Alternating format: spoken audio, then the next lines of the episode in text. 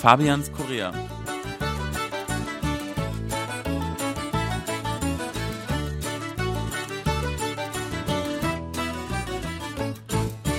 Herzlich willkommen, liebe Hörer. Es begrüßen Sie im Studio Fabian Kretschmer und Sebastian Ratzer. Hallo, liebe Hörer. Die Wahl für das richtige Fortbewegungsmittel zum Büro ist gar keine einfache.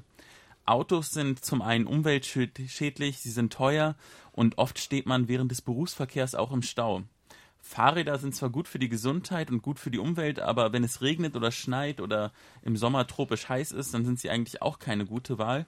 Und Motorräder, naja, die sind relativ gefährlich im Straßenverkehr. Doch es gibt mittlerweile einen neuen Trend, den sogenannten Electric Scooter. Der sieht eigentlich aus wie ein Tretroller, den vielleicht manche als Kind gehabt haben, ist natürlich viel größer und wird allerdings elektronisch mit einem Motor betrieben.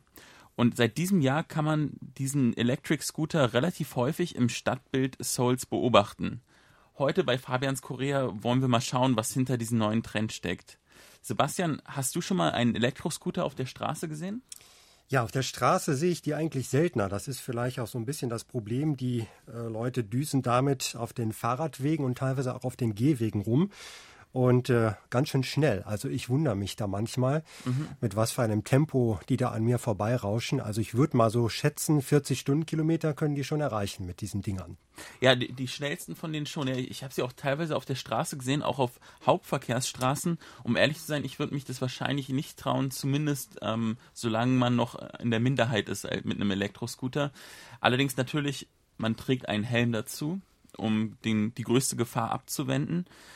Gehören solche Elektroscooter auf den Fahrradweg oder auf die Straße? Das ist eigentlich eine schwierige Frage, oder? Ja, es ist wirklich schwierig. Sie sind irgendwo dazwischen. Ich würde sagen, auf den Fahrradweg dürfen Sie schon, aber dann ein bisschen langsamer sollten Sie fahren. Also ich sehe das häufig, weil ich morgens auch ein Stück auf einem recht breiten äh, Fahrrad- und Gehweg zurücklege äh, da wird überholt, links, rechts und äh, Schlangenlinien fahren und einfach viel zu schnell. Mhm. Und ich finde das schon gefährlich. Also da müsste man doch ein bisschen besser regulieren. Ja, ich habe mich mal im Internet schlau gemacht. Man bekommt so welche Elektroscooter schon für unter 300 Euro und zwar auch schon gute. Die Reichweite beträgt so knapp 40 Kilometer. Das heißt, man kommt locker eigentlich zur Arbeit hin und zurück. Die Frage ist halt, wie lädt man die auf? Und da gibt es mehrere Möglichkeiten. Äh, man kann manche mit einfach mit seinem USB-Stick aufladen. Das finde ich eigentlich ziemlich raffiniert. Du, Sebastian, würdest du dir sowas anschaffen? Also für mich kommt das nicht in Frage. Also mir wäre das zu gefährlich und ich gehe auch lieber. Also ich gehe absichtlich, damit ich mich ein bisschen bewege.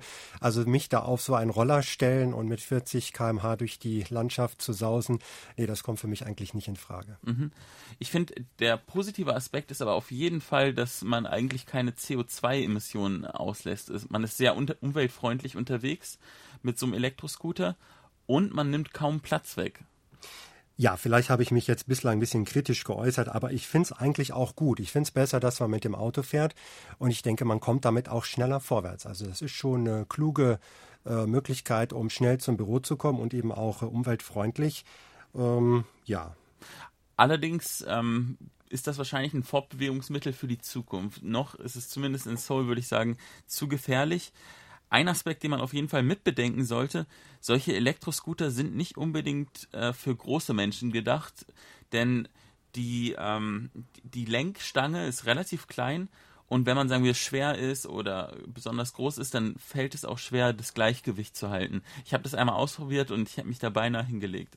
Es gibt auch welche mit Sattel, habe ich gesehen. Also manche setzen sich dann auch da drauf. Auch sehr interessant. Ja. Also dieses an und für sich schmale Gerät und trotzdem mit Sattel und man setzt sich drauf, hat die Füße aber nebeneinander stehen. Mhm. Ich denke auch nicht ganz einfach, das Gleichgewicht zu halten. Was mich noch interessieren würde, braucht man eigentlich einen Führerschein dafür? Das ist eine gute Frage. Das ist so quasi eine Grauzone. Ne? In, ähm, bei den Motorrädern ist es ja ganz klar geregelt. Man kann quasi mit seinem Autoführerschein alle Motorräder bis zu 125 Kubikmeter äh, fahren und darüber braucht man einen extra äh, Motorradfahrschein. Äh, bei den äh, Scootern kommt man ohne Führerschein weg. Ich denke auch, dass dann also auch Jugendliche, die noch gar nicht äh, Autoführerschein haben, dass ja. sie dann damit auch richtig schnell unterwegs sein können. Das ist wahrscheinlich auch eine gute Alternative für Jugendliche, die mal schnell zur Schule müssen. Die sind ja oft in, in verkehrsberuhigten Zonen unterwegs. Oder man geht mal schnell zum äh, Convenience Store oder man geht zum Park und dafür ist es dann eigentlich ideal. Also wir schauen uns mal an, wie sich das noch entwickelt. An und für sich ein guter Trend, nur muss man auch ein bisschen darauf achten, dass es nicht zu gefährlich wird. Ja. Das war's für heute. Es verabschieden sich Fabian Kretschmer und Sebastian Ratzer auf Wiederhören.